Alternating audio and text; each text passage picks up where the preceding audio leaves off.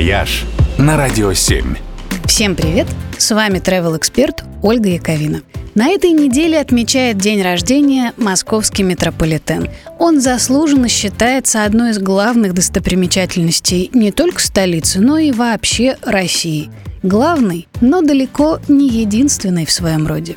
Есть у нас и другие впечатляющие подземки. Например, питерская – она интересна не только бесконечно длинными эскалаторами и станциями закрытого типа с дополнительными дверями перед вагонами. Петербургская станция Автова с винтовыми лестницами, витыми мраморными колоннами и мозаиками из дореволюционной смальты официально входит в топ красивейших в мире. Оказавшись в Новосибирске, не пропустите станцию Сибирская – ее украшают восемь огромничных мозаичных картин из алтайского мрамора и самоцветов. Ну и прокатитесь по самому длинному в мире метромосту длиной более двух километров.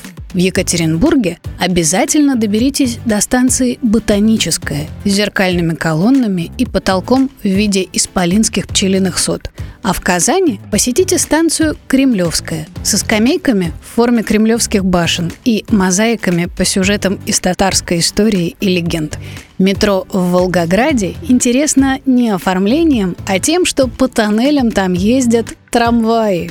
Этот уникальный общественный транспорт так и называют метротрам. А в Омске метро состоит из всего одной единственной станции – библиотека имени Пушкина.